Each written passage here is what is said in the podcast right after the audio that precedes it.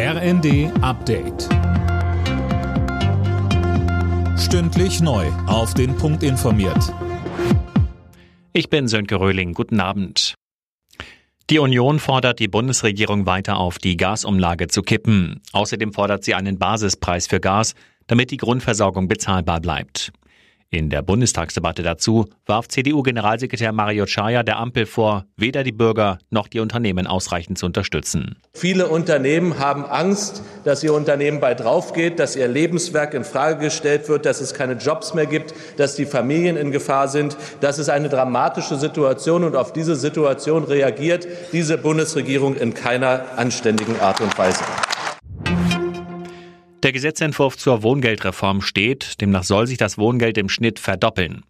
Im nächsten Jahr sollen die berechtigten Haushalte dann im Schnitt 370 Euro pro Monat bekommen, aktuell sind es 180 und es sollen auch viel mehr Haushalte Wohngeld bekommen als bisher.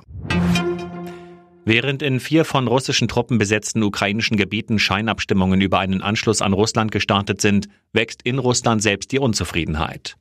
Nach der Teilmobilmachung wollen viele Russen raus aus dem Land.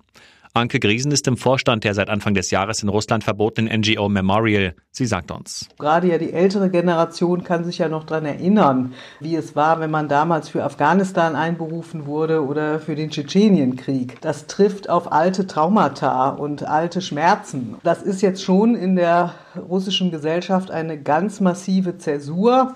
Und es zeigen sich Haarrisse in dieser russischen Gesellschaften, die so lange scheinbar diesen Krieg so einheitlich unterstützte.